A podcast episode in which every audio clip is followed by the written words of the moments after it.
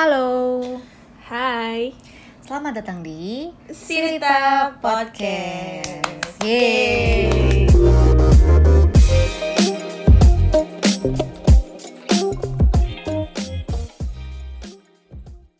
Di sore hari yang cerah ini setelah Setelah hujan. setelah hujan akhirnya habis hujan terbitlah terang. Iya.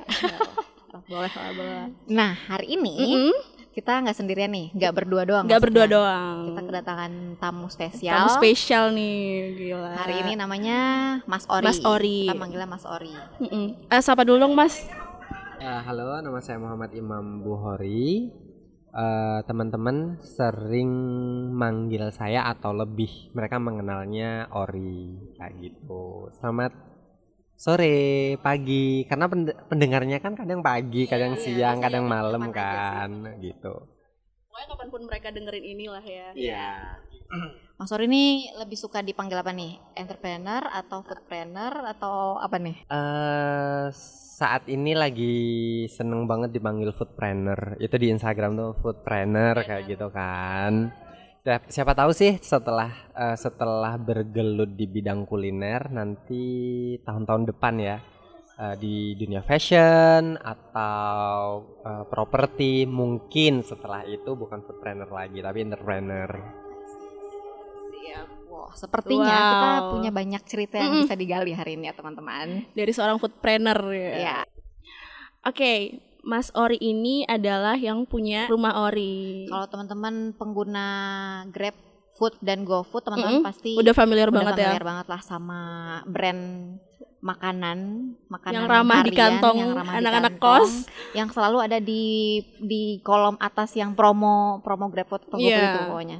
Eh, Mas, aku mau nanya nih sekilas tentang rumah Ori dulu deh. Jadi ide awal rumah Ori itu dari mana sih? Gitu? Eh, sebenarnya ide awal dari rumah Ori itu eh, pertama rumah Ori itu sudah berjalan hampir tujuh tahun. Alhamdulillah bisa sepanjang itu. Dari 2012 tepatnya di ta- 1 September. Kalau nggak salah nih ya flashback eh 1 September itu bertepatan dengan masa orientasinya mahasiswa angkatan 2012. 2012 ya? Itu Mas Ori eh, kuliah apa gimana sedang apa gitu? Jadi 2012 itu eh, aku masih tercatat sebagai mahasiswa tahun kedua semester 3. Ah, itu. Semester 3 mikirin apa ya? Apaan ya lagi asik nongkrong lagi. Iya, bener. Jadi mungkin eh, ini ya waktunya orang berjalan beda-beda. Iya, mungkin waktu itu eh, aku dikasih amanah nih ya, kayak gitu. Aku aku sampai saat ini menganggap bahwasannya rumah Ori itu adalah amanah kayak gitu. Jadi 2012 itu aku ngerasa pertama kali aku dikasih amanah untuk ngejalanin usaha. Itu. Eh 2012 eh, pertama kali aku jualan ketan susu. Itu produk pertama banget eh, produknya Rumah Ori karena aku baru pulang dari eh, mana? Yang identik banget dengan ketan susu Pare. Pare. Ah, Pare, Pare. Eh, Kediri. jadi ah, Pare Kediri. Jadi waktu itu habis eh, kursus bahasa Inggris ke eh, berapa bulan eh selesai semester 2 kursus ke sana terus pulangnya itu kan masuk semester ketiga tuh. Nah, karena aku ngelihat di Jogja waktu itu nggak ada nih makanan yang seenak ketan susu di Pare, akhirnya aku buat per- dan pertama kali aku jualan di daerah Gamping kayak gitu. Pertama itu tekanan susu, kemudian inovasi lagi ke ketan mangga. Itu karena aku baru balik dari exchange dari mana? Yu- eh, Malaysia. Habis itu buat lagi eh, Cili Lopo Cobela itu karena ter apa terinspirasi dari eh, Syahrini kayak gitu. Itu eh namanya unik banget. Habis itu pernah kerupuk, pada akhirnya sekarang merambah ke dunia kuliner yang agak berat kayak gitu. Nah, sebelum ke ke yang rumah Ori sekarang ya, Iya, aku iya. penasaran mau ngegali gimana Mas Ori dulu menyesuaikan kehidupan akademik Nah, benar-benar. sama eh, tadi sama amanah yang udah mulai ke, ke Mas Ori jalanin. Soalnya itu kan masa-masa awal perkuliahan gak sih semester 3 Iya, eh, semester 3 tuh biasanya tuh lagi on fire banget ya buat belajar tugas dan lain sebagainya. Dan itu memang benar eh, yang aku lihat sama teman-temanku tapi eh jadi sampai aku lulus alhamdulillah sih IPK itu masih 3,5 kurang dikit gitu 3 34, koma sekian kayak gitu. Jadi selama menjalankan usaha sampai lulus kuliah dengan IPK seperti itu baik-baik saja kan? Nggak ada eh, nggak ada eh, dengan dengan usaha yang bisa berjalan sampai sekarang kemudian lulus dengan IPK masih 3,4 sekian itu menandakan bahwasanya perkuliahanku juga tidak terganggu dengan usaha dan usahaku juga tidak terganggu dengan perkuliahan jadi aku ngerasa balance gitu Eh, jadi eh, walaupun perkuliahanku itu tujuh tahun aku tidak setuju kalau misalkan ada orang bilang ini Ori kuliah sampai tujuh tahun itu karena terhambat oleh usaha.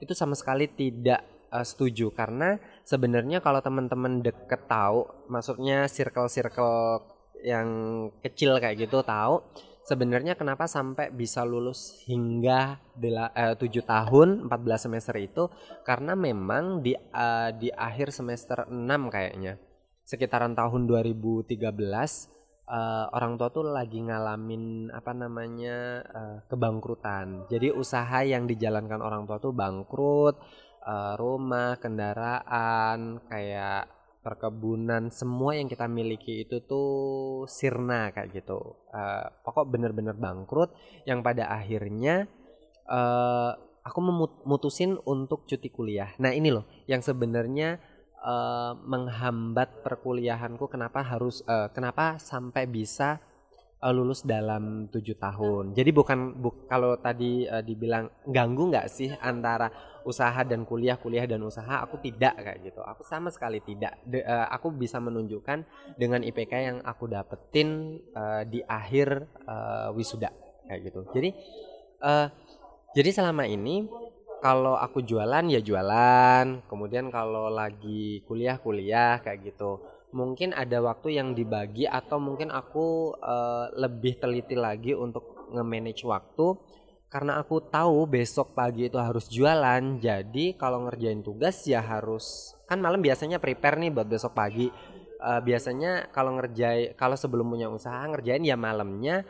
Jadi kalau waktu itu pas ngerjain tugas ya sebelum malam. Jadi eh, tugas selesai duluan, kemudian malamnya baru kan kita ngegarap eh, produksinya rumah ori. Jadi aman-aman aja sih selama ini. Di manajemen waktu juga ya? Manajemen waktu terus tadi yaitu pilihan. Iya betul. Kaitannya sama decision Mm, making. Betul terus betul betul. eh, tadi ada eh, yang kondisi keluarga yang pada saat itu seperti itu. Itu Mm. kaitannya juga sama apa ya bagaimana kita mengambil keputusan di Betul. tengah keadaan yang kayak keadaan gimana yang- gitu iya, gitu. betul betul. Eh, mungkin kalau misalkan waktu itu 2013 aku eh, ngambil keputusannya itu tidak tepat, mungkin juga keadaannya tidak akan seperti ini kayak gitu loh.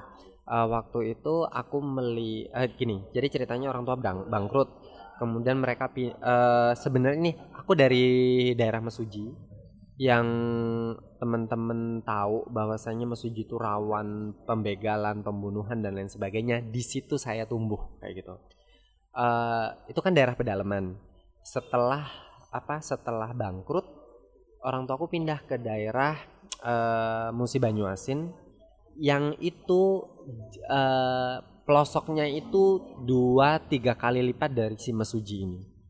Akhirnya aku eh, aku tahu kondisi orang tua lagi bangkrut, kemudian untuk memastikan emang sebenarnya bangkrutnya itu separah apa kayak gitu.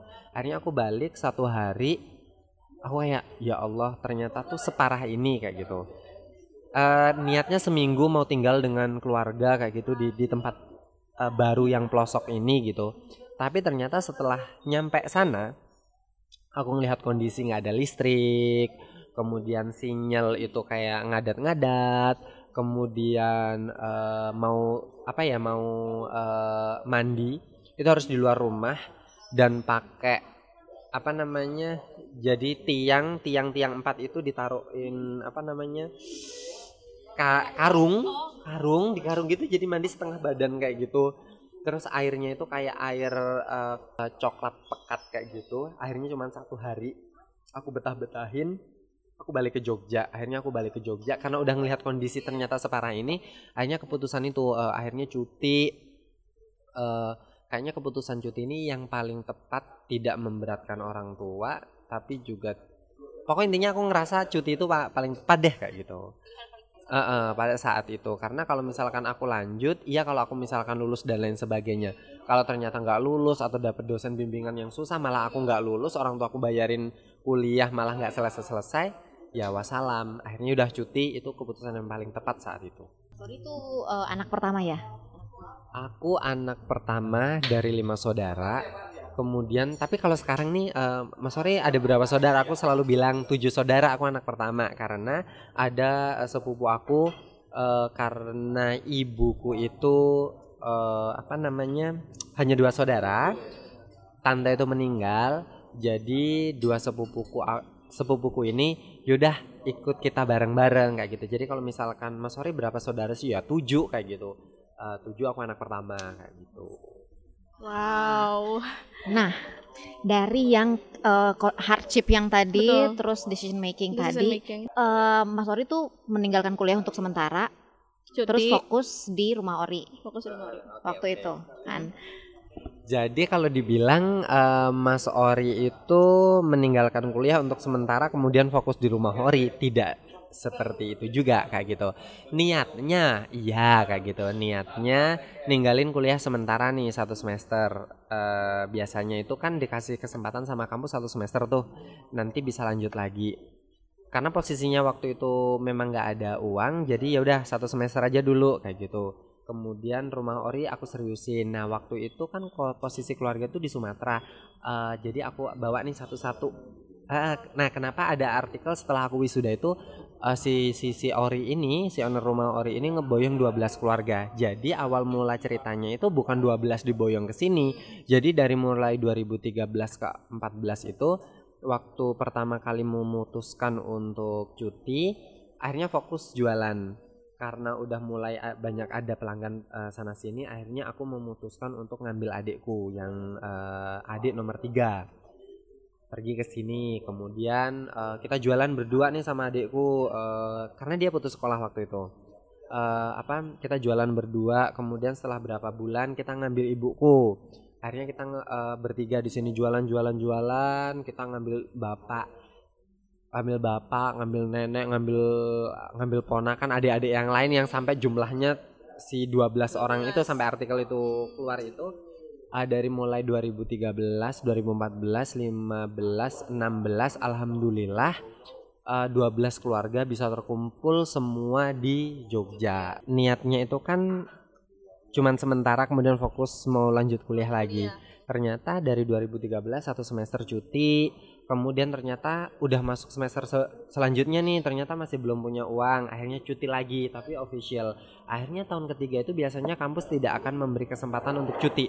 Jadi dikasih satu tahun dua semester dalam satu tahun, semester berikutnya mau nggak mau harus bayar kayak gitu. Yang niatnya tadi sementara akhirnya jadi keterusan. Keterusan eh, keterusan ini bukan karena enak kita nggak kuliah, karena apa? Karena keterusan karena nggak bisa bayar.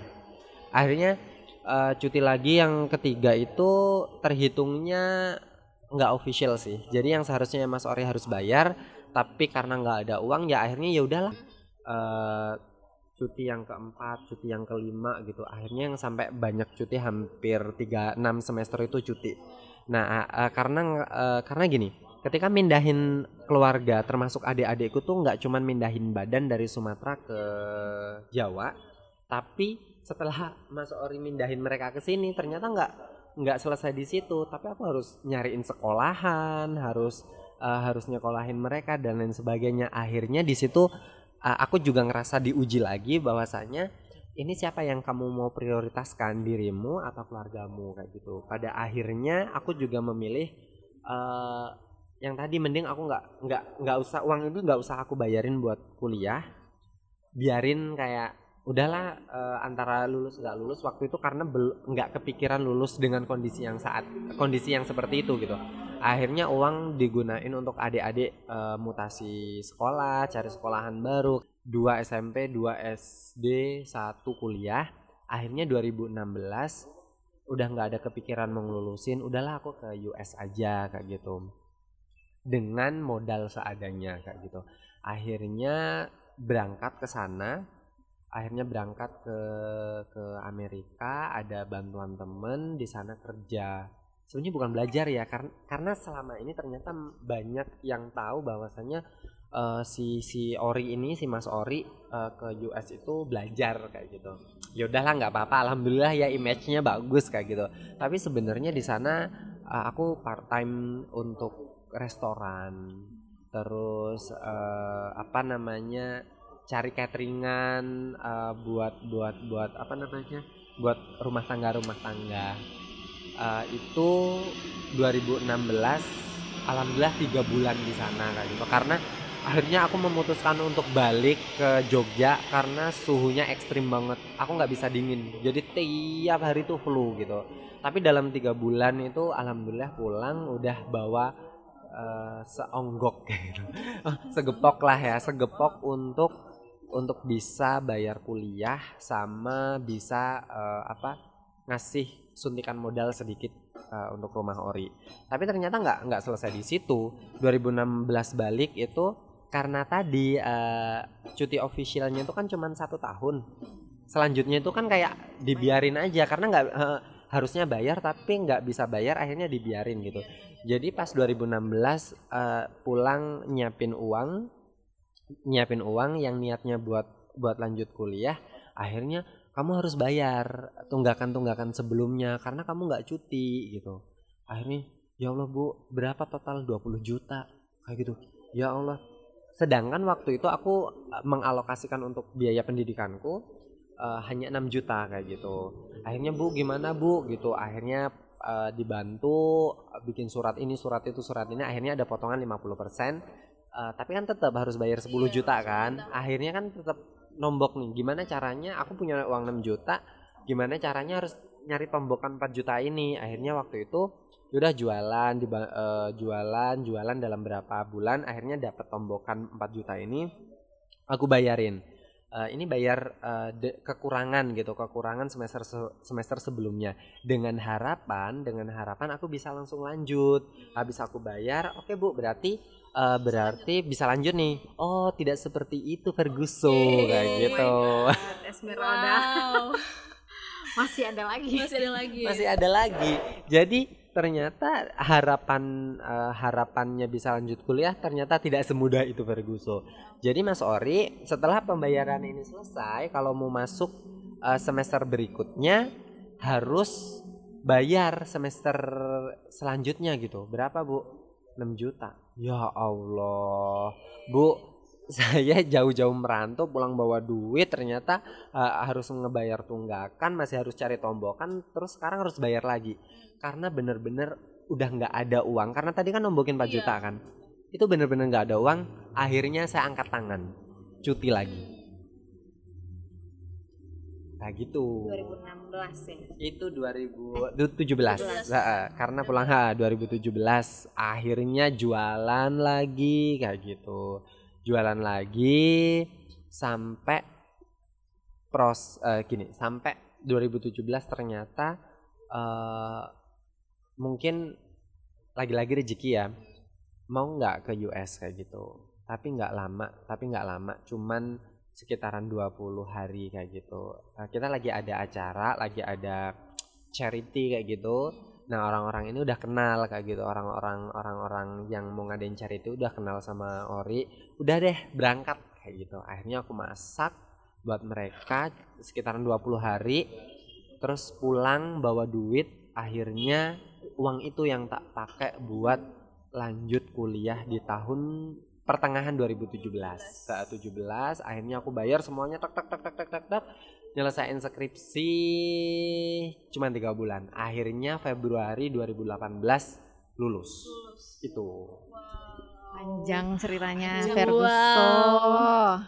Gila itu ngerjain apa setelah akhirnya bisa lanjutin kuliah terus ngerjain skripsi tiga bulan ya alhamdulillah sih uh, setelah itu akhirnya banyak media yang mengenduskan akhirnya uh, keangkat kayak gitu. Salah satunya di Good News from Indonesia itu ada uh, artikel yang ditulis sama Adli Hazmi. Nah itu uh, gara-gara artikel itu pada akhirnya kayak net kemudian koran-koran lokal kemudian tribun atau apa gitu nge-agregat berita itu akhirnya jadi sedikit viral kayak gitu. Dan itu ngebantu banget sama rumah orinya waktu itu. Iya, branding rumah ori. Beberapa saat setelah lulus Mas Ori memutuskan untuk ke Malaysia. Iya. Kerja di Malaysia. Ah. Coba. Itu gimana tuh ya sampai? Jadi cerita kerja di Malaysia ini, eh, jadi ini ya memeli- memelihara apa ya pertemanan, mem- mem- memelihara silaturahmi. Eh, aku ngerasa karena selama ini aku berusaha menjaga silaturahmiku dengan teman-teman lama, eh, dengan dengan orang-orang sebelumnya. Satu apa ya? Jadi Februari itu lulus, kemudian eh, tiba-tiba dari Kuala Lumpur ada temenku nelpon Ori mau nggak Eh, Ori mau nggak kerja di Kuala Lumpur kayak gitu ih kebetulan banget karena waktu itu aku masih eh, haus dengan sebenarnya hidup di luar negeri itu seperti apa kayak gitu. Karena sebelumnya ke ke, ke Amerika yang sebenarnya itu juga nggak tahu itu negara itu pernah aku mimpikan atau enggak tapi ternyata ke situ akhirnya semakin haus dengan kehidupan luar tuh seperti apa tiba-tiba ditawarin mau nggak kerja di Kuala Lumpur? Yaudah bawa temen kayak gitu. Wah mau banget. Akhirnya waktu itu si Mbak Mira terus Uul yaudah ayo berangkat kayak gitu ayo berangkat. Itu yang nawarin itu Aji Aji itu temen waktu eh, waktu di Malaysia dulu. Eh, waktu di Malaysia dulu. Nawarin kayak gitu. Ya udah akhirnya kita berangkat. Itu jadi aku ngerasa nggak nganggur. Aku ngerasa nggak nganggur. Alhamdulillah rezeki waktu itu ngalir aja gitu. Ya termasuk salah satunya kenikmatan di- eh, dimudahkan untuk mendapatkan kerja. Kayak gitu. Itu sih cerita kenapa sampai bisa melenggang ke Malaysia Nah, aku jadi penasaran awalnya dulu tuh Mas Ori pernah bercita-citanya tuh jadi apa sih? Iya, Pernah ke- sam- eh, kepikiran mau buka resto gitu, pernah atau gimana atau tiba-tiba aja? Ah, ah. Sebelum eh, kalau sebelum 2012 ya, Iya. Nah, eh, mungkin sebelum termasuk sebelum 2013 mungkin sebenarnya nggak ada. Jadi karena ke Jogja itu karena aku sering lihat FTV yang di Jogja, mak- makanya Jogja itu melekat banget. Kenapa jadi cita-cita yang paling atas ya bisa ting- eh, bisa berangkat ke Jogja gitu. Nah waktu udah mulai kuliah itu nggak ada cita-cita pengen bikin resto dan lain sebagainya. Yang yang pingin tuh adalah aku terkenal kayak gitu. Kayak jiwa jiwa menternya tuh ada gitu jadi pengen foto model lah, pengen jadi apa? eh model catwalk lah dan karena di Jogja aku ngelihat aduh kayak eh, kayaknya mudah gitu ke situ gitu. Tapi memang nggak nggak tahu nggak ada bakat. Sebenarnya bakat ada sih. Ngerasa ngerasanya seperti itu. Sebenarnya eh, aku ngerasa aku bisa gitu. Mungkin nggak kalau nggak bisa jadi model catwalk eh bisa jadi model foto nih kan badan nggak terlalu kelihatan banget kayak gitu pokoknya intinya pengen jadi orang terkenal aja eh pengennya ke dunia entertain kayak gitu pengen model dan lain sebagainya belum sempat nyoba sih cuman angen-angen cuman hayalan aja. Terus tiba-tiba 2012 tiba-tiba diarahin aja ke ke ke, ke dapur ke dunia dapur gitu. Eh terus dari situ ya barusan sih kepikiran eh, kayaknya enak nih kalau punya restoran kalau punya kalau punya kalau punya apa brand sendiri. Nah itu barusan barusan apa barusan muncul mimpi-mimpi yang seperti itu. Tapi sebelumnya sama sekali nggak ada malah karena kuliahnya juga HI. Sebelum Iya. HI juga maunya kedokteran, Kedokteran. kan. Oke. Kan tadi dari awal eh, keputusan buat ngeboyong semua 12 orang itu ke Jogja, terus gimana cuti kuliah apa cuti kuliah, terus akhirnya udah bayar terus cuti lagi gitu. Nah, eh, itu kan butuh eh, decision making yang berat, yang berat. Terus eh, gimana eh, dihadapkan dengan resiko-resiko sih sebenarnya ya. Nah, aku mau nanya nih seberapa berani sih ya? Eh, bukan seberapa berani ya, Kalau bisa di, dinilai, dinilai dari diangkain gitu ya. dari 1 sampai 10 nih. Pada saat itu, pada saat itu, itu seberapa beranikah Mas Ori dalam mengambil resiko-resiko?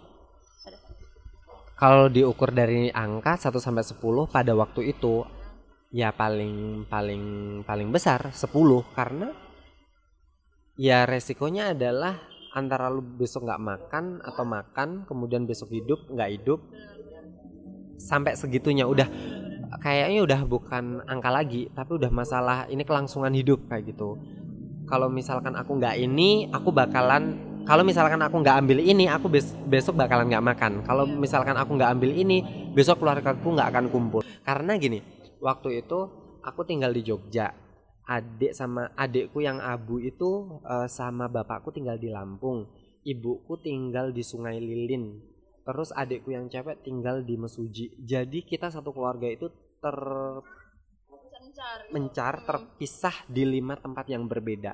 Nah sebenarnya itu yang pada akhirnya kalau kamu nggak ngambil keputusan ini keluarga kamu akan bakalan terpisah di lima tempat ini. Jadi kamu harus ngambil ini bukan masalah 1 sampai 10 kamu kalau ada 30 pun diambil gitu. Karena kalau misalkan kamu nggak ngambil di angka 30 ya keluargamu bakalan seperti itu gitu. Itu sih yang pada akhirnya nekat bahkan sampai udah nggak kasarnya ngomong itu kayak daging tuh udah dikasih bius gitu loh udah nggak kerasa gitu. ngambil ngambil keputusan ini tuh udah kayak udah nggak dipikir-pikir lagi kak. Ambil aja gitu sikat gitu. Iya, mungkin orang-orang tuh cuman ngelihatnya yang rumah ori sekarang udah Iya. punya lima cabang, followersnya udah semana, Mas Iya, Orinya juga kayak gitu, betul. Mas Ori ke mana-mana, tapi nggak melihat ternyata apa cerita di balik balik itu. wow aku aku sendiri kalau misalnya jadi Mas Ori pada saat itu aku aku nggak ba- nggak nggak berani nggak berani ngebayangin Nggak berani aku nggak berani ngebayangin sih. ngebayangin serius soalnya di umur segitu masih menye menye mental tuh bener masih suka nongkrong, Iya. kerjanya main doang. ke- yang apa sih yang dikejar iya, dulu itu nggak tahu apa yang mau dikejar. dulu tuh wow Eh, jadi apa ya waktu umur itu yang ben, eh, bahkan sampai eh, net TV waktu itu manggil kan setelah wisuda Eh, jadi waktu itu net di ini talk show kemudian banyak DM banyak eh, yang WA yang lewat DM itu bahkan masih nggak percaya ternyata di belakangnya rumah Ori selama ini sel- eh, net itu kan 2018 ya dua tahun lalu Heeh. jadi orang-orang jadi selama beberapa tahun ini kehidupanmu tuh seperti itu Ri. ada yang mengkonfirm pingin tanya memastikan bahwasanya hidupmu tuh se- sedrama itu. Karena mereka tidak menangkap. Karena yang dilihat ya 2016 15 sebenarnya kan masa-masanya itu kan 2013 14 15 itu kan kayak sebenarnya yang aku ceritain kayak gini Iya. udah bergejolak banget. Tapi yang ada di permukaan tuh kayak tenang aja gitu. Jadi teman-teman juga ngerasanya ori baik-baik saja. Kecuali yang inner circle tadi yang bener-bener teman deket deket banget itu yang tahu gitu. Em, jadi banyak yang mengkonfirmasi bahwasanya yakin itu beneran? Lu nggak nggak ngada-ngada? Iya bener seperti itu. Karena selama selama 2013 14 15 16 17 itu walaupun aku jualan waktu itu kan sebelum ada kedai itu kan aku jualan nih mungkin Dila beli waktu itu nggak tahu ya. 2000 2000 2014 itu kan masih belum ada kedai. Itu kan aku jualan muter di kampus di apa tuh di di lobi kayak gitu aku pakai baju yang proper gitu loh. Eh, maksudnya tidak memperlihatkan kalau kondisiku tuh susah. Bukan gengsi sebenarnya tapi sedih aja kalau mereka beli makananku karena kasihan jadi memang eh, kalau mereka beli ini karena memang enak kayak gitu loh.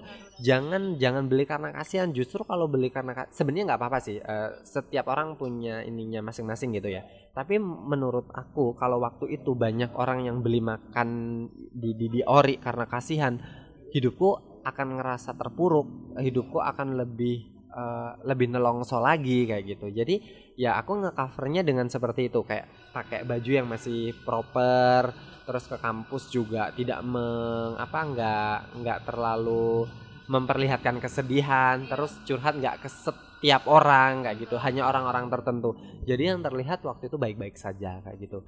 Setelah 2018 keungkap tuh ternyata orang banyak yang tahu ternyata hidup lo sedrama ini ya kayak gitu Aku juga termasuk orang-orang yang aku tahu kayaknya eh, di 2017, 16, 17an aku tahu kalau Mas Ori ini berjuang banget Hmm. gitu. Cuman aku nggak pernah tahu sampai dalam-dalamnya sampai, dalam- sampai 2018. segitunya. Karena Mas Ori itu benar-benar benar-benar ceria gitu loh. Orang kita Hmm. semua orang tuh tahu kalau Mas Ori adalah salah satu orang yang paling ceria di Hmm. kampus gitu loh. masalah gitu Iya, benar Nah. wow, ternyata ya Aku jadi penasaran Mas Ori tuh eh, mungkin yang yang memotivasi Mas Ori sebegitunya, mungkin Hmm. ada buku atau film atau atau role model mungkin. atau bisa jadi rekomendasi juga Iya. ya kalau bisa berupa tontonan atau buku Mm. gitu Eh, dari buku atau eh, role model atau bacaan eh, bacaan sih eh, saat ini nggak ada gitu. Tapi mungkin ini buat beberapa orang agak iuh yakin kayak gitu kan. Iuh yakin kah itu role modelmu kayak gitu. Salah satunya kenapa eh, ada salah satu produk di rumah Ori waktu 2013-14 tuh ada Chili Lupo Cobela. Itu kayak eh, ini banget ya. Orang tuh kayaknya udah familiar kalau yang kata-kata agak sedikit ala itu pasti yang munculnya dari si si si ratu kata orang si ratu halu gitu si si, si- dulu katanya si ratu si Sahrini gitu tapi eh, tapi menurut aku ini Sahrini itu eh, apa ya kayak ngasih charge kayak sebenarnya kalau dibahas role modelnya itu kayak kok enggak ini banget gitu ya kok enggak inget banget tapi eh, tidak memungkiri bahwasanya Syahrini itu juga salah satu orang yang mempengaruhi dalam hidupnya si Ori kayak gitu Jadi ad- bagaimana Mas Ori melihat malah justru perspektif lain Mm-mm. ke bukan yang orang lain lihat gitu. ah. Terus kalau film gimana Mas Ori? Kalau film yang sampai membekas saat ini itu loh filmnya Tokenoi apa sih? Billionaire atau apa ya? Yang Thailand yang produknya eh produknya Tokenoi yang seaweed itu. Jadi sampai sekarang kalau misalkan lagi apa? Lagi males-malesan eh males it- gini gimana ya?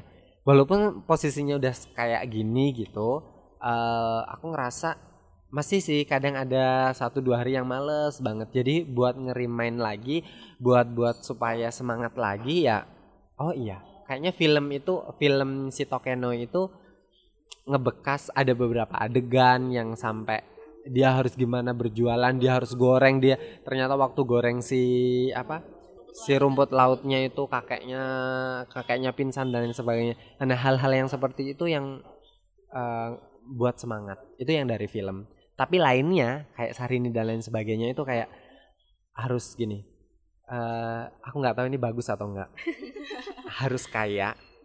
Harus ka- harus kaya eh, secara secara finansial. Karena insya Allah akan lebih mudah. Mudah untuk bersodakoh. Eh, mudah untuk membahagiakan orang di sekitar kita.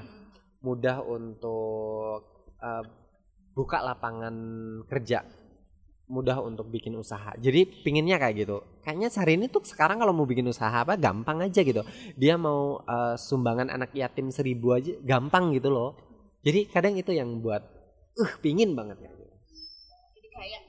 Karena iya karena nggak Bener. cukup untuk memakmurkan diri kita Bener. doang, tapi kita harus mikirin orang lain juga pada akhirnya. bener bener bener Nah, wow eh aku penasaran kalau Hmm. misalnya kalau misalnya terja eh, kita flashback ke 2012 atau 2011 flashback lagi nih ya Ha-ha. Mm-mm. sebelum kita ke penutupnya ya Iya. sebelum kita minta pesan-pesan Mas Ori Mm. Eh, kalau misalnya ada yang bisa Mas Ori rubah kira-kira apa selain kayak tadi eh, tentunya yang keadaan Mm, nah, mm, mm. keadaan berat tadi kalau misalnya ada yang perlu di- bisa dirubah dari diri Mas Ori apa Nggak ada.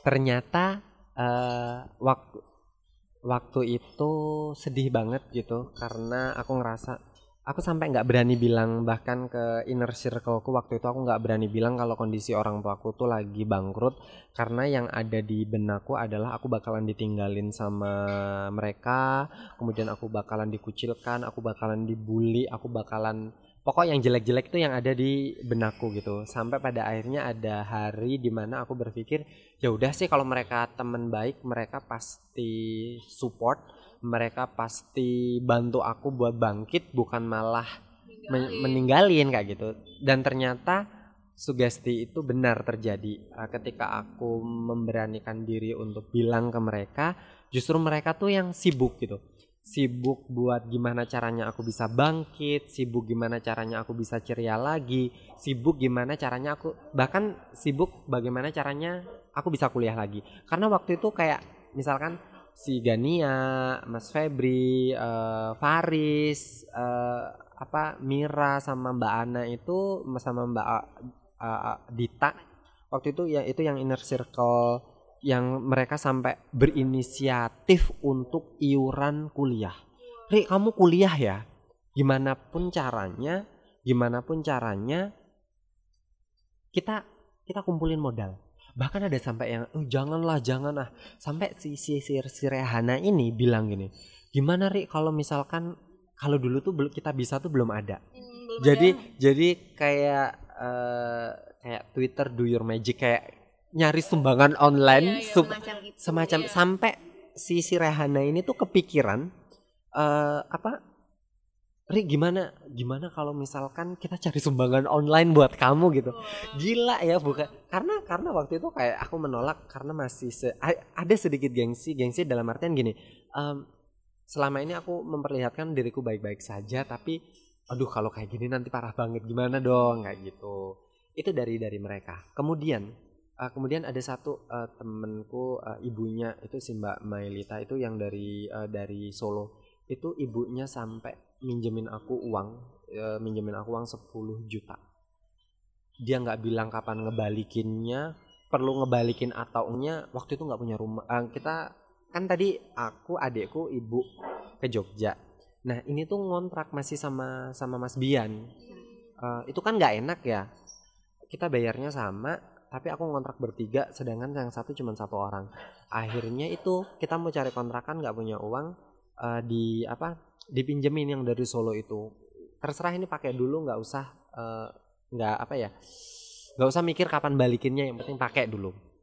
Kemudian kalau pertanyaannya tadi ada pengen ada yang dirubah nggak?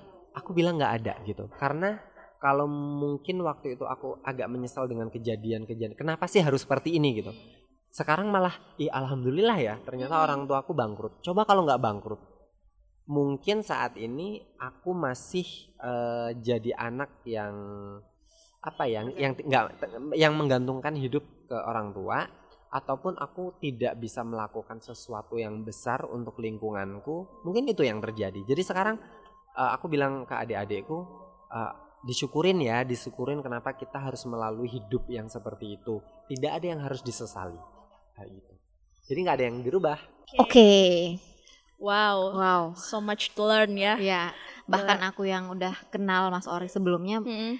justru jadi Sekampus tahu ya, kan? sekampus Mm-mm. satu jurusan Mm-mm. satu organisasi Wow. baru tahu dalam-dalamnya tuh sekarang ya aku Gila, tahu gila. kulit kulitnya doang sebelumnya Mm-mm. termasuk yang waktu wawancara net TV tadi Mm-mm. itu selama ini ya taunya sampai segitu doang nggak sedalam Hmm. barusan termasuk yang di luar kita rekam di luar hal-hal yang kita rekam loh Iya.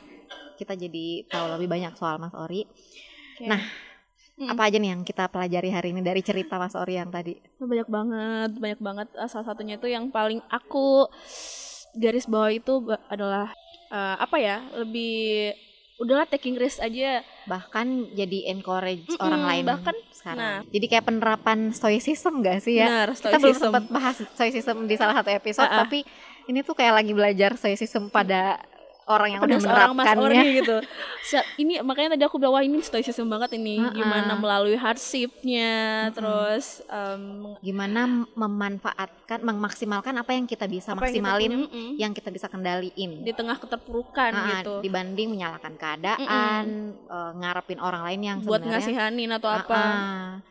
Salah satunya eh, gimana kemampuan kita melihat pers- dari perspektif lain melihat sesuatu tuh Betul, dari betul. perspektif lain Mm-mm. kayak misalnya tadi masa sulit apa nih yang bisa aku lihat Mm-mm. a- aku bisa ambil dari sini ya dari perspektif lain tadi termasuk eh, gimana Mas Ori memilih role modelnya terus eh, hal selanjutnya yang paling penting adalah gimana Mm. koneksi itu mahal banget sih Betul, koneksi, silaturahmi silaturahmi.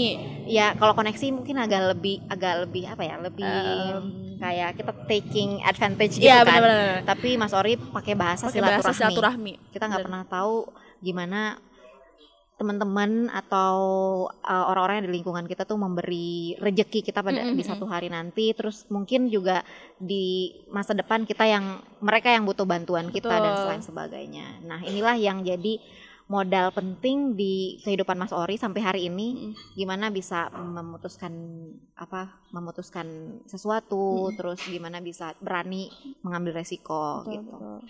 Oke. Wah. Eh, sebelum kita akhiri ya, Ah, kita udah sampai ke kesimpulan barusan. ah. Tapi sebelum kita akhiri, kita mau minta pesan-pesan Mas Ori. Mm-mm. Gimana ya? pada teman-teman Sirita. Mm-mm. Em, pesan Mas Ori ke teman-teman jadi suatu saat kalau mengalami atau tertimpa musibah dan lain sebagainya, kita harus melihat uh, si musibah ini dari sudut pandang yang berbeda. Karena selama ini yang terjadi ketika ada musibah uh, apa tengok kanan, tengok kiri nggak ada jalan keluar ya udah kayak pasrah gitu. Tapi kalau kita pasrah kita kita tidak pernah ketemu pintu keluarnya di mana kayak gitu. Jadi yang pengalamanku uh, dari tahun-tahun sebelumnya, ketika ada musibah besar banget, waktu itu aku nggak cuman pasrah, ketika nggak ada pintu yang terbuka, ya aku harus ngebobol gitu, sampai gimana caranya aku bisa keluar. Dan memang benar waktunya nggak cuma sehari dua hari tuh untuk untuk dapat pintunya tapi alhamdulillah membuahkan hasil. Jadi kalau misalkan sekarang sekarang ini uh, aku merasa aku lagi di uh, aku ngerasa aku lagi terpuruk karena sesuatu aku selalu flashback kayak gitu. Bahwasanya apa yang tak alamin sekarang musibah yang tak alamin sekarang ini tidak lebih besar kok daripada yang dulu. Kalau dulu aja itu aku mampu untuk keluar dan bukan mampu keluar ya. Kalau aku mampu keluar kan berarti udah ada pintu gitu. Uh, kalau misalkan musibah sebesar waktu itu aku bisa membuat pintuku sendiri dengan uh, ngebobol masalah kayak gini mah gampang banget. Cuman mungkin aku butuh istirahat habis itu bangkit lagi gitu. Jadi jangan, kalau emang capek dan lain sebagainya istirahat jangan berhenti. Itu aja sih. Terus uh, jaga uh, silaturahmi dengan siapa pun, dengan kalangan mana pun, karena kita tidak pernah tahu bahwasanya rezeki kita tuh uh, di, diberikan melalui tangan siapa kayak gitu. Itu aja sih. Jadi selalu berbuat baik. yang tepuk tangan rasanya. Tepuk tangan, tepuk tangan. Pakai efek tepuk tangan nanti. Wow. Kita terima kasih banget loh Mas Ori udah menyempatkan waktu ke sini buat berbagi cerita. cerita yang mungkin gak semua orang tahu cerita cerita ini ternyata dialami oleh yang punya rumah ori loh yeah. itu yang udah lima cabangnya itu loh iya sisi lain dari kesuksesan rumah ori saat betul, ini betul gitu ya kita doakan semoga mimpi-mimpi mas ori yang mm -mm. selanjutnya dimudahkan amin kita menunggu karya-karya mas ori yang yang betul, lainnya ya betul, selain betul, mas, betul, selain betul. rumah ori oke okay. semoga kasih. banyak energi positif mm, ya hari ini banyak banget energi positif hari ini uh, semoga bermanfaat untuk teman-teman yang mendengarkan Amin. dan sekian dulu ah bye, bye.